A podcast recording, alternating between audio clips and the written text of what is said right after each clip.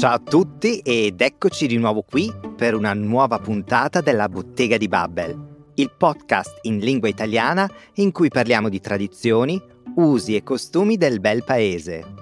Prima di iniziare vi ricordo che sul sito www.babbel.com slash podcasts c'è la trascrizione dell'intero episodio.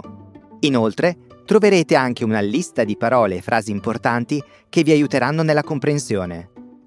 Anche oggi qui con me c'è Tara che alla bottega di Babbel è ormai di casa. Ciao Tara! Ciao Gianlu, sì, è vero, ormai la bottega è un appuntamento fisso per me. Ed è tornata a trovarci un'altra amica della bottega di Babbel.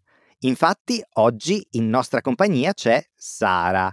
Ciao e bentornata, è davvero un piacere averti qui con noi. Salve carissimi! Sì, ciao Sara, è bello vederti. È tanto tempo che non ci vediamo tutti insieme. Eh sì, è vero, e nel frattempo è anche incominciata la nuova stagione della bottega di Babbel. Eh sì, e se non ricordo male, l'ultima volta che ci siamo visti e che abbiamo registrato insieme, abbiamo parlato del caffè e della tradizione del caffè in Italia, no? Esatto, è stato uno degli ultimi episodi della prima stagione, ma ora sono curiosa di sapere quale tema ci aspetta oggi.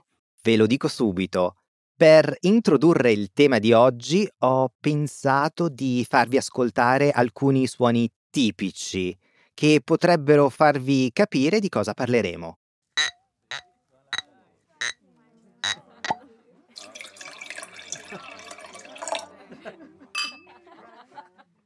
Certo, parliamo del vino, non è così? Beh, mi sa che era davvero troppo facile per voi. Infatti oggi parliamo della tradizione del vino in Italia. Bellissimo, cominciamo con un brindisi? Beh sì, dai, io ci sto. Dai, facciamo così. Se l'episodio va bene, eh, magari il brindisi lo lasciamo alla fine, no? Sì, va bene.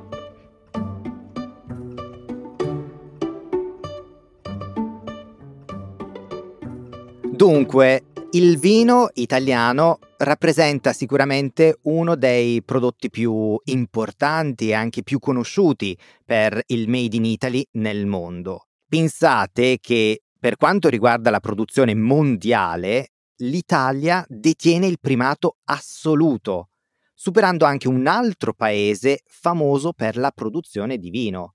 Tara, sai di quale paese sto parlando? Mm, la Francia? Esatto, infatti l'Italia esporta vini in moltissimi paesi, in modo particolare negli Stati Uniti, in Gran Bretagna, ma anche in Giappone e in Cina. Tara, Sara, secondo voi quali sono i vini più famosi, i vini italiani più famosi? Hmm, allora, il Chianti, il Moscato, il Pinot Grigio e il Prosecco. Sì, direi anche io che all'estero il primato è sicuramente del prosecco tra i bianchi, mentre invece tra i rossi penso che il Chianti sia il più famoso al mondo. In Italia invece secondo me è un po' diverso, penso che ogni regione abbia le proprie preferenze locali. Sì, sono d'accordo. Il Chianti, il Prosecco, il Moscato, ce n'è davvero per tutti i gusti. Alla fine il vino è parte della cultura italiana e anche simbolo dell'Italia nel mondo, come abbiamo detto prima. Ed è un prodotto che ha davvero una storia molto antica e ricca di tradizioni. Infatti, in passato, l'Italia era anche conosciuta come Enotria Tellus. Sapete che cosa significa? Mm, non ho idea, dimmi. Ma sicuramente le parole che iniziano con eno, tipo enoteca o enologia, hanno a che fare con il vino, fin qui ci siamo. Tellus è la terra? Esatto, Enotria Tellus significa proprio terra del vino.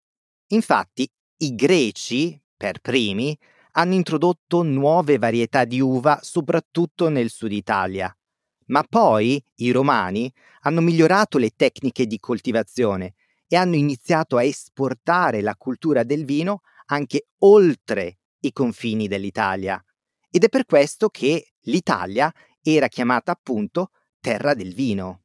Eh sì, Gianlu, i romani erano dei grandi consume- consumatori di vino. Quando penso ai romani immagino le loro feste. Beh, più che feste, forse i banchetti romani, no? Sì, i grandi banchetti dove discutevano di affari, mangiavano e bevevano. E il vino era sicuramente un ingrediente sempre presente sulla loro tavola, no? Sì, eh, bisogna dire però che il vino dell'antichità, quindi il vino dei romani, era un po' diverso rispetto al vino di oggi. Infatti era una bevanda molto dolce e anche molto alcolica. Infatti i romani mescolavano il vino con l'acqua proprio per ridurre il contenuto di alcol. Ah, ma dai, i romani erano proprio patiti per il vino. Beh, effettivamente avevano anche una divinità, il dio Bacco, che si vede spesso raffigurato nei mosaici, che ha un grande calice di vino in mano e in testa ha una corona d'uva. Sì, insomma, il vino è davvero radicato nella nostra storia e nella cultura dell'Italia, dai romani, come abbiamo visto, fino ai giorni nostri. A proposito, mentre facevo ricerche per questo episodio, ho trovato una citazione di Leonardo da Vinci che trovo molto interessante. È in italiano, è nell'italiano di Leonardo da Vinci, quindi forse è un po' difficile, ma sentiamo.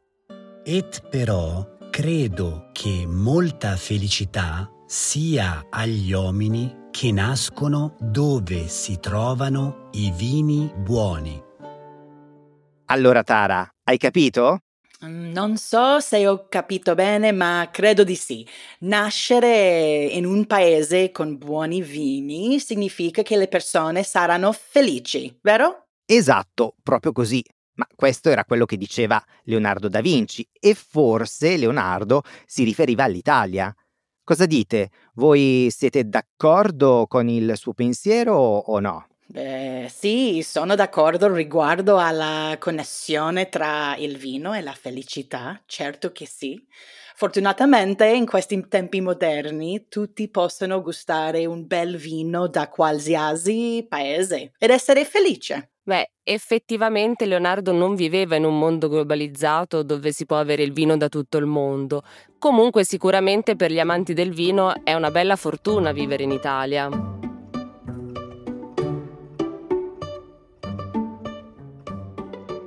Allora ragazze, va da sé che quando parliamo di vino, in Italia pensiamo subito anche e soprattutto alla cucina. Infatti, Infatti, nella preparazione di molte ricette si usa il vino.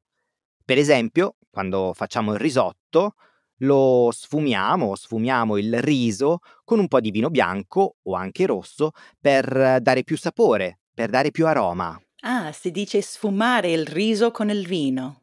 Esatto.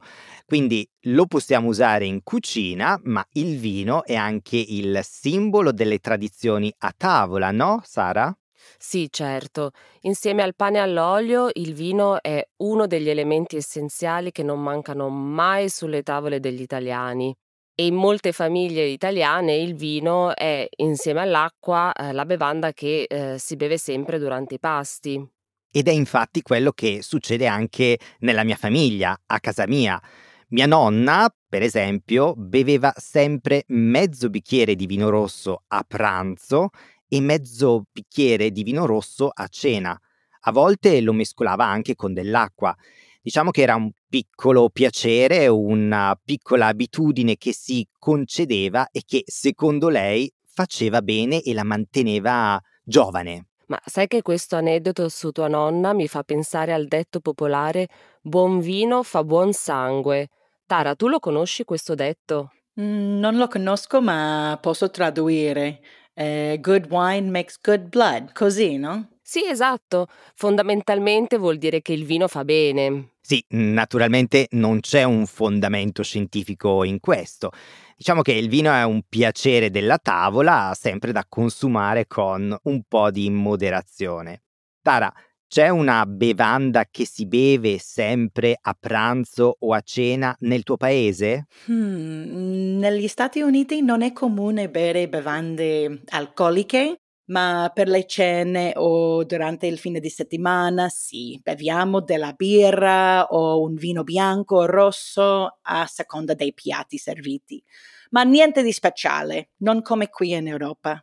A proposito di pranzi e cene, visto che li hai appena menzionati, il vino è sicuramente anche il sinonimo di convivialità, socialità e condivisione. Non è così, Sara? Sì, in Italia ogni occasione è buona per bere un bicchiere di vino e fare un brindisi, brindare. Non so se conosci già la parola brindare, Tara? Sì, certo.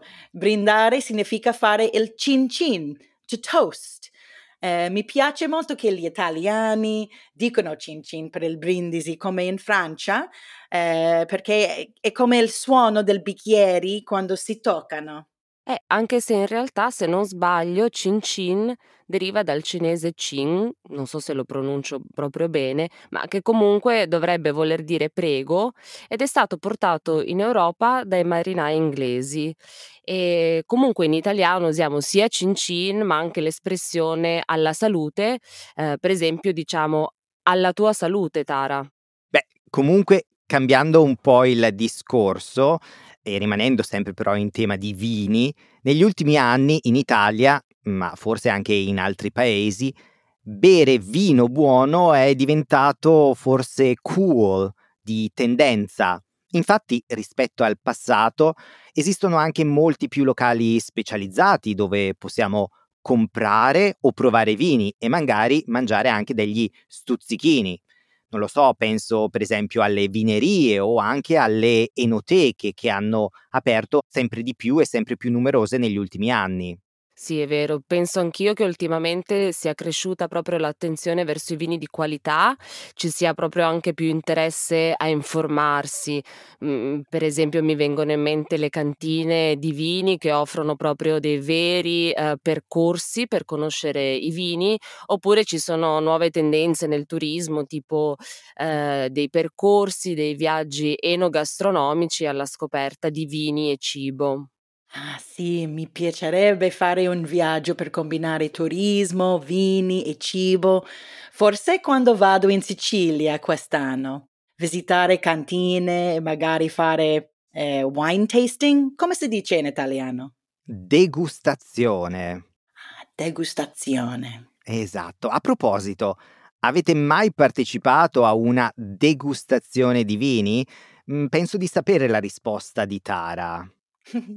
Sì, sì, tu sai, certo che l'ho fatto nei vignetti in California, Messico, anche Argentina e anche a casa qui a Berlino con te, Gianlu, quando abbiamo fatto quella degustazione virtuale, ricordi? Mi ricordo, mi ricordo. Ma devo ammettere che non l'ho mai fatto né in Italia né in Francia o Spagna, che sono le capitali del vino.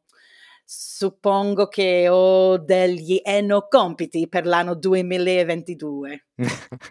degli enocompiti. Bene, mi piace tantissimo questo neologismo e hai subito riutilizzato il prefisso che aveva citato prima Sara, eno, che significa appunto vino. E tu, Sara, hai mai fatto una degustazione? Oddio, più o meno. Allora, durante il lockdown ho iniziato a fare delle degustazioni fai da te a casa con un paio di amici, ma in realtà lo facciamo per ridere, cioè ci mettiamo insieme, eh, ci divertiamo a descrivere gli aromi dei vini quando li proviamo, ma non ci prendiamo proprio sul serio. Mh-mh. Beh, mi pare di capire che insomma siamo tutti appassionati di vino e visto che avete fatto anche delle degustazioni, sicuramente sapete descrivere un vino con le parole giuste.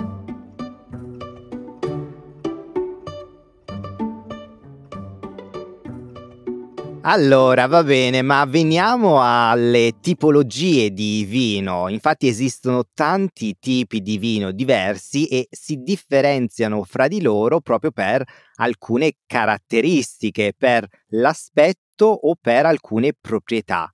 Quando parliamo di vino, quindi, è importante e anche corretto usare aggettivi e espressioni precise per descriverlo.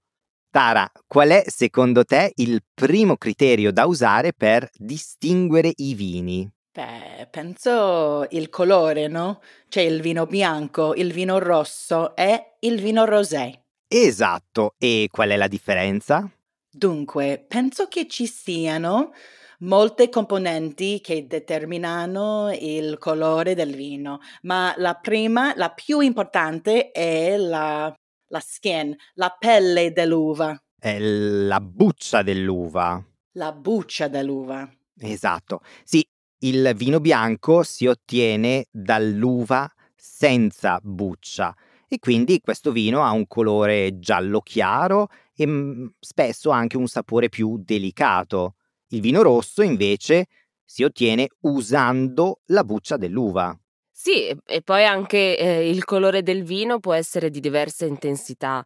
Ci sono vini di colore rosso intenso, come il nero d'Avola, e poi ci sono anche vini di un rosso meno intenso, tipo il Chianti, il Sangiovese. Esatto, quindi un primo criterio è il colore o l'intensità di colore, ma un altro criterio per distinguere i vini è la quantità di zucchero. Quindi possiamo avere dei vini dolci o dei vini secchi. Per esempio un vino secco è il Montepulciano d'Abruzzo, mentre il Marsala, che viene proprio dalla città Marsala, è un vino dolce, molto dolce.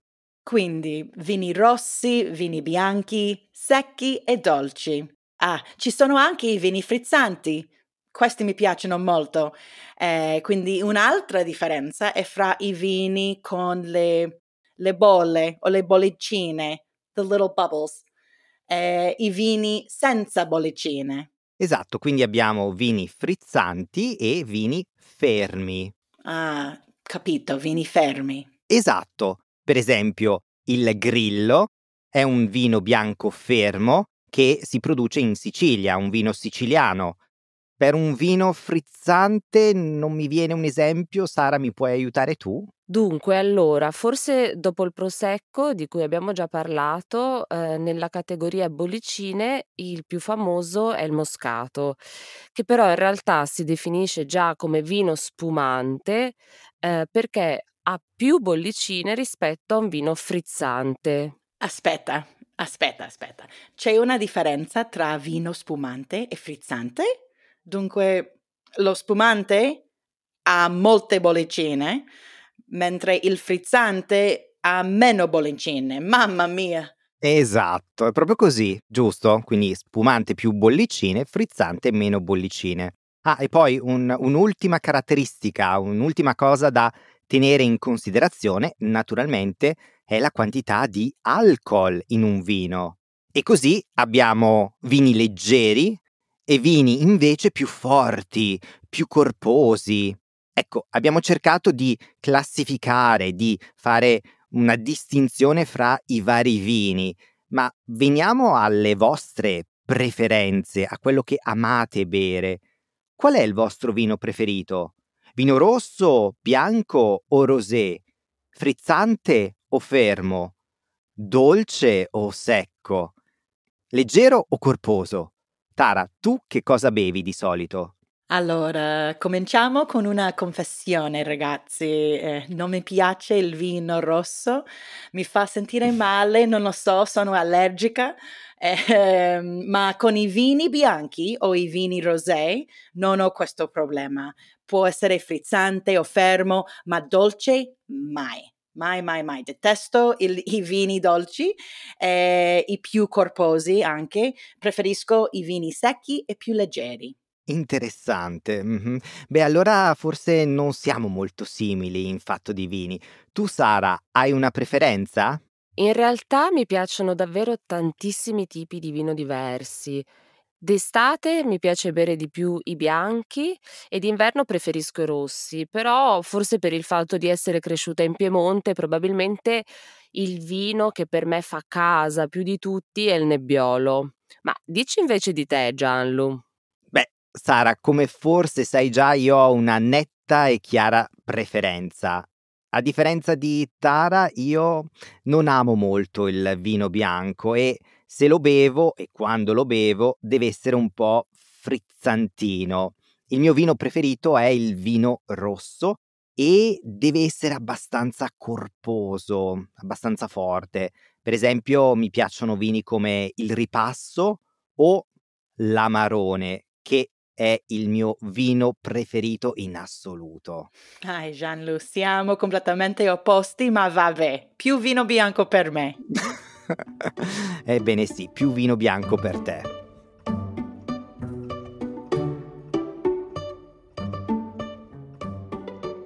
Bene, ma veniamo a un altro aspetto che appassiona ma divide al tempo stesso quando si parla di vino. Sara, tu come scegli il vino da abbinare a un piatto, a una ricetta? Aspetta, aspetta, ho, una domanda. Che significa abbinare? Allora, abbinare è un po' come combinare, significa to pair in inglese. Comunque, per tornare alla tua domanda, Gianlu, mhmm, secondo me ci sono degli abbinamenti classici con cui si va sempre sul sicuro. Ehm, ogni tanto quando io cucino, ehm, mi piace informarmi, scegliere il vino adatto agli ingredienti e alle volte parto dal vino e in base al vino creo il menù. Altre volte invece faccio il contrario, cioè in base al cibo scelgo i vini più adatti. Però Ovviamente questo lo faccio solo quando ho tanto tempo da dedicarci. Esistono anche dei criteri generali che possono un po' aiutare nella scelta da ehm, fare quando si vuole abbinare un vino a un cibo. Di solito mh, mhmm, si abbina o un vino completamente diverso o un vino molto simile ai sapori e agli ingredienti del piatto. Quindi possiamo creare o un forte contrasto tra vino e cibo oppure perfetta armonia tra vino e cibo. È chiaro? Fammi spiegare. Quindi, per esempio, un piatto molto saporito e grasso lo possiamo abbinare con un vino leggero e frizzante per il contrasto Mhm, mhm. o con un bel rosso corposo per un abbinamento tra simili, vero? Esatto, esatto, proprio così, perfetto. Eh, Sara, mh, so che a te piace preparare i dolci. Di solito con che vino accompagni i dolci? Eh, si dice che con i dolci si cerca sempre di creare una certa armonia tra vino e cibo. A me piace tanto, per esempio, abbinare la torta al cioccolato con il porto. Mmm, una torta al cioccolato con il porto. Mi sembra un abbinamento da provare assolutamente. Certo, poi la scelta del vino è anche abbastanza soggettiva, perché abbiamo tutti gusti diversi.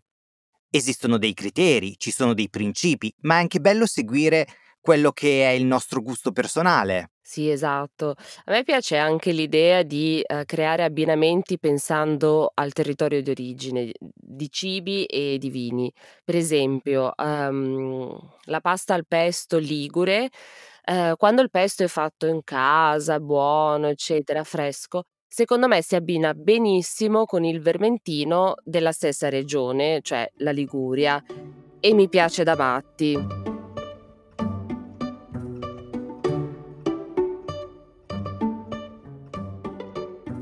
E dopo aver chiacchierato un po' di vini e tipi di vini, è arrivato il momento di ascoltare un vero esperto e di dar la parola a Marco che di professione fa il sommelier.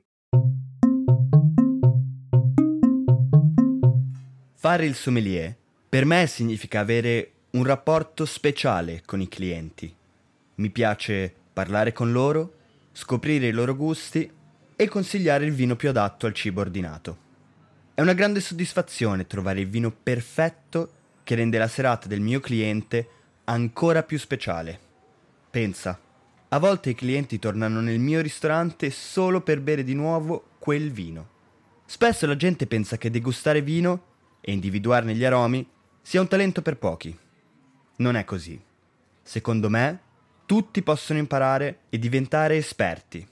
Il mio consiglio è essere curiosi e provare tanti vini diversi. Bisogna avere pazienza, osservare i colori, annusare gli odori e lasciarsi trasportare. All'inizio pensi di non notare nulla, ma con il metodo giusto e un po' di tempo riesci a distinguere gli aromi, a capire se il vino è giovane o maturo, se è conservato in una botte di legno oppure no. E così, pian piano, inizi a capire la magia del vino. Allora Tara, che cosa hai capito di quello che ha raccontato Marco? Allora, ho imparato che nell'opinione di Marco degustare il vino non è, non è solamente per gli esperti, che tutti noi possia- possiamo imparare a identificare e descrivere le varie caratteristiche dei vini. Marco anche raccomanda uh, di essere curiosi con i vini, provare, provare tanti come possiamo per fare la vera conoscenza a questa magia del vino. Quindi provare più vini possibili, giusto? Sì. Ed essere sempre curiosi. Esatto. Beh, ragazze, Sapete una cosa? Dopo aver ascoltato l'intervista a Marco, mi è venuta voglia di fare un bel corso di sommelier e di scoprire i segreti dei vini. Chissà, magari potrebbe essere un'idea, un bel progetto per il prossimo anno, no? Sì, dai. Magari.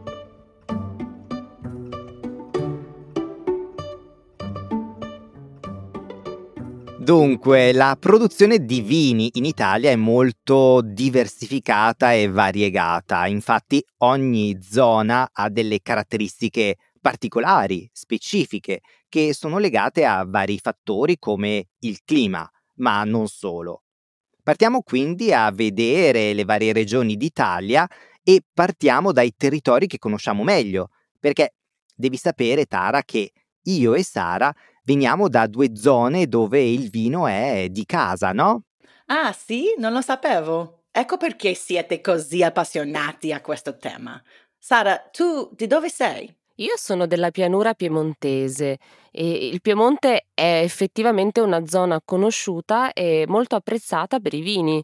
Forse hai già sentito parlare delle Langhe? Mm, no, non l'ho mai sentito. Ah, allora le Langhe sono, ehm, una zona di colline, piccoli paesi, grandi vigneti e sono importanti per la produzione del Nebbiolo, che è, ehm, conosciuto per essere il vitigno con cui si fa il Barolo, che è un vino un po' pregiato, un vino rosso molto famoso in tutto il mondo.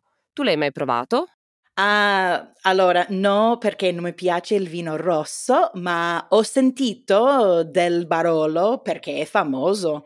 Uh, ma e tu, Gianlu, qual è il vino della tua regione? Dunque, io sono della provincia di Brescia, in Lombardia, e non lontano da, da casa mia c'è la Franciacorta, una zona che in Italia è mm, abbastanza famosa per l'omonimo spumante, lo spumante Franciacorta. Lo conosci? Ah, no, ma sei uno spumante secco, mi piacerebbe provarlo.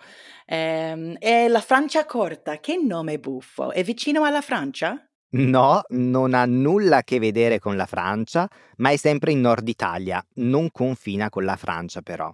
A proposito, abbiamo visto il nord Italia con il Piemonte e la Lombardia.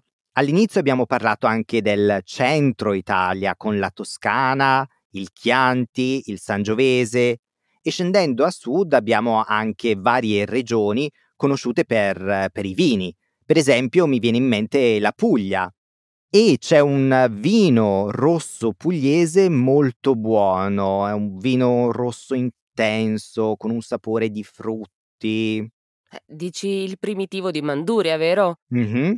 Sì, ecco, perché sapevo perché mi sa che è proprio per i tuoi gusti, o sbaglio? No, no, eh, c'hai azzeccato in pieno. Il primitivo di Manduria è uno dei miei preferiti, vino pugliese. E poi scendendo verso la Sicilia c'è l'altro mio grande preferito, che è il Nero d'Avola, squisito.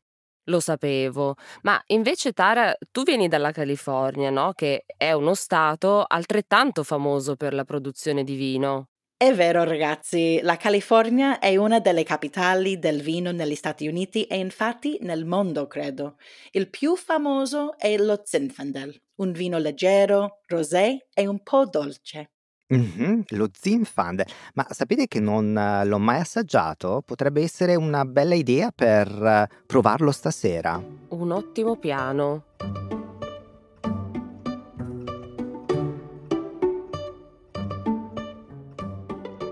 Bene, mi sembra di capire che siamo tutti amanti del buon vino. Ma anche servire il vino richiede certe regole. Vediamo un po'. Quali sono alcune buone pratiche da seguire? Sara. Io forse inizierei con la temperatura. Le bollicine, i bianchi eh, di solito si servono oh, più freschi e infatti se abbiamo ospiti a cena dobbiamo sempre ricordarci di mettere la bottiglia in frigo prima. Invece i vini rossi generalmente si servono a una temperatura un più alta, ma eh, questo dipende anche da quanto sono corposi, eccetera. Esatto, quindi un primo criterio è la temperatura. Poi, naturalmente, quando arrivano gli ospiti dobbiamo anche servire il vino e anche qui forse dobbiamo prestare una certa attenzione. Per il vino bianco possiamo aprire la bottiglia al momento, cioè quando la beviamo. Il vino rosso invece va decantato di solito. Tara, sai che cosa significa decantare il vino? Hmm, posso indovinare? Eh, decantare il vino sarebbe in inglese to let the wine breathe, respirare. Sì, giusto. Decantare significa proprio versare il vino in un decanter o in una caraffa e in questo modo il vino, come dici tu, può respirare Così si esaltano i suoi profumi e gli aromi proprio del, del vino. Se però non è un decanter, basta che apri la bottiglia un po' prima e eh, lo lasci respirare prima di berlo. Esatto, benissimo, quindi ora è tutto pronto per servire il vino e per versarlo. Ma attenzione, il vino non si versa alla traditora, cioè non si versa con il dorso della mano, the back of the hand, verso il basso. E sapete perché si dice così? Sapete perché si dice versare il vino alla traditora? Un piccolo aiuto. Ha a che fare con il veleno. Hmm, il veleno? Come poison? Mhm, esatto. Hmm. Allora, eh, quindi nel passato qualcuno ha messo del veleno nel bicchiere mentre versava il vino? Ma tipo hanno usato dei trucchetti nascosti, che ne so, nella manica, nel guanto, direttamente nella mano? Beh, ragazze, devo dire che ci siete andate molto vicino. Allora, in passato si usava un anello speciale, un ring, dove si metteva il veleno e la persona che portava questo anello, versando il vino alla traditora, faceva uscire dall'anello il veleno che andava direttamente nel bicchiere del nemico e il nemico moriva. Ah, Che interessante e tragico. Eh sì, molto tragico. E si dice, non so se sia vero o meno, che Lucrezia Borgia abbia avvelenato tantissimi nemici versando il vino alla traditora. Lucrezia Borgia, ma certo. Eh sì, diabolica direi. Beh ragazze, ora che abbiamo visto qualche regola per servire il vino e anche come non servirlo, possiamo stappare una bottiglia e brindare. Che dite? Finalmente, il momento che ho aspettato. Anche io ci sto, basta che non lo versi alla traditora. Beh, ragazze, questo lo vedremo. Chi vivrà, vedrà.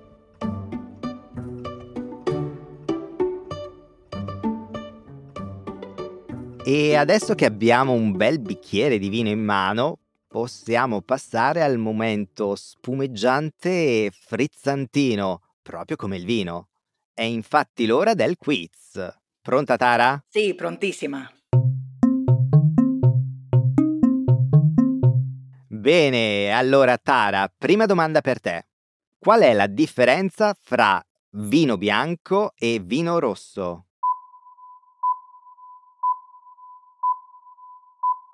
Allora, la differenza è la buccia. Con il vino bianco non si usa la buccia e con il vino rosso si usa la buccia.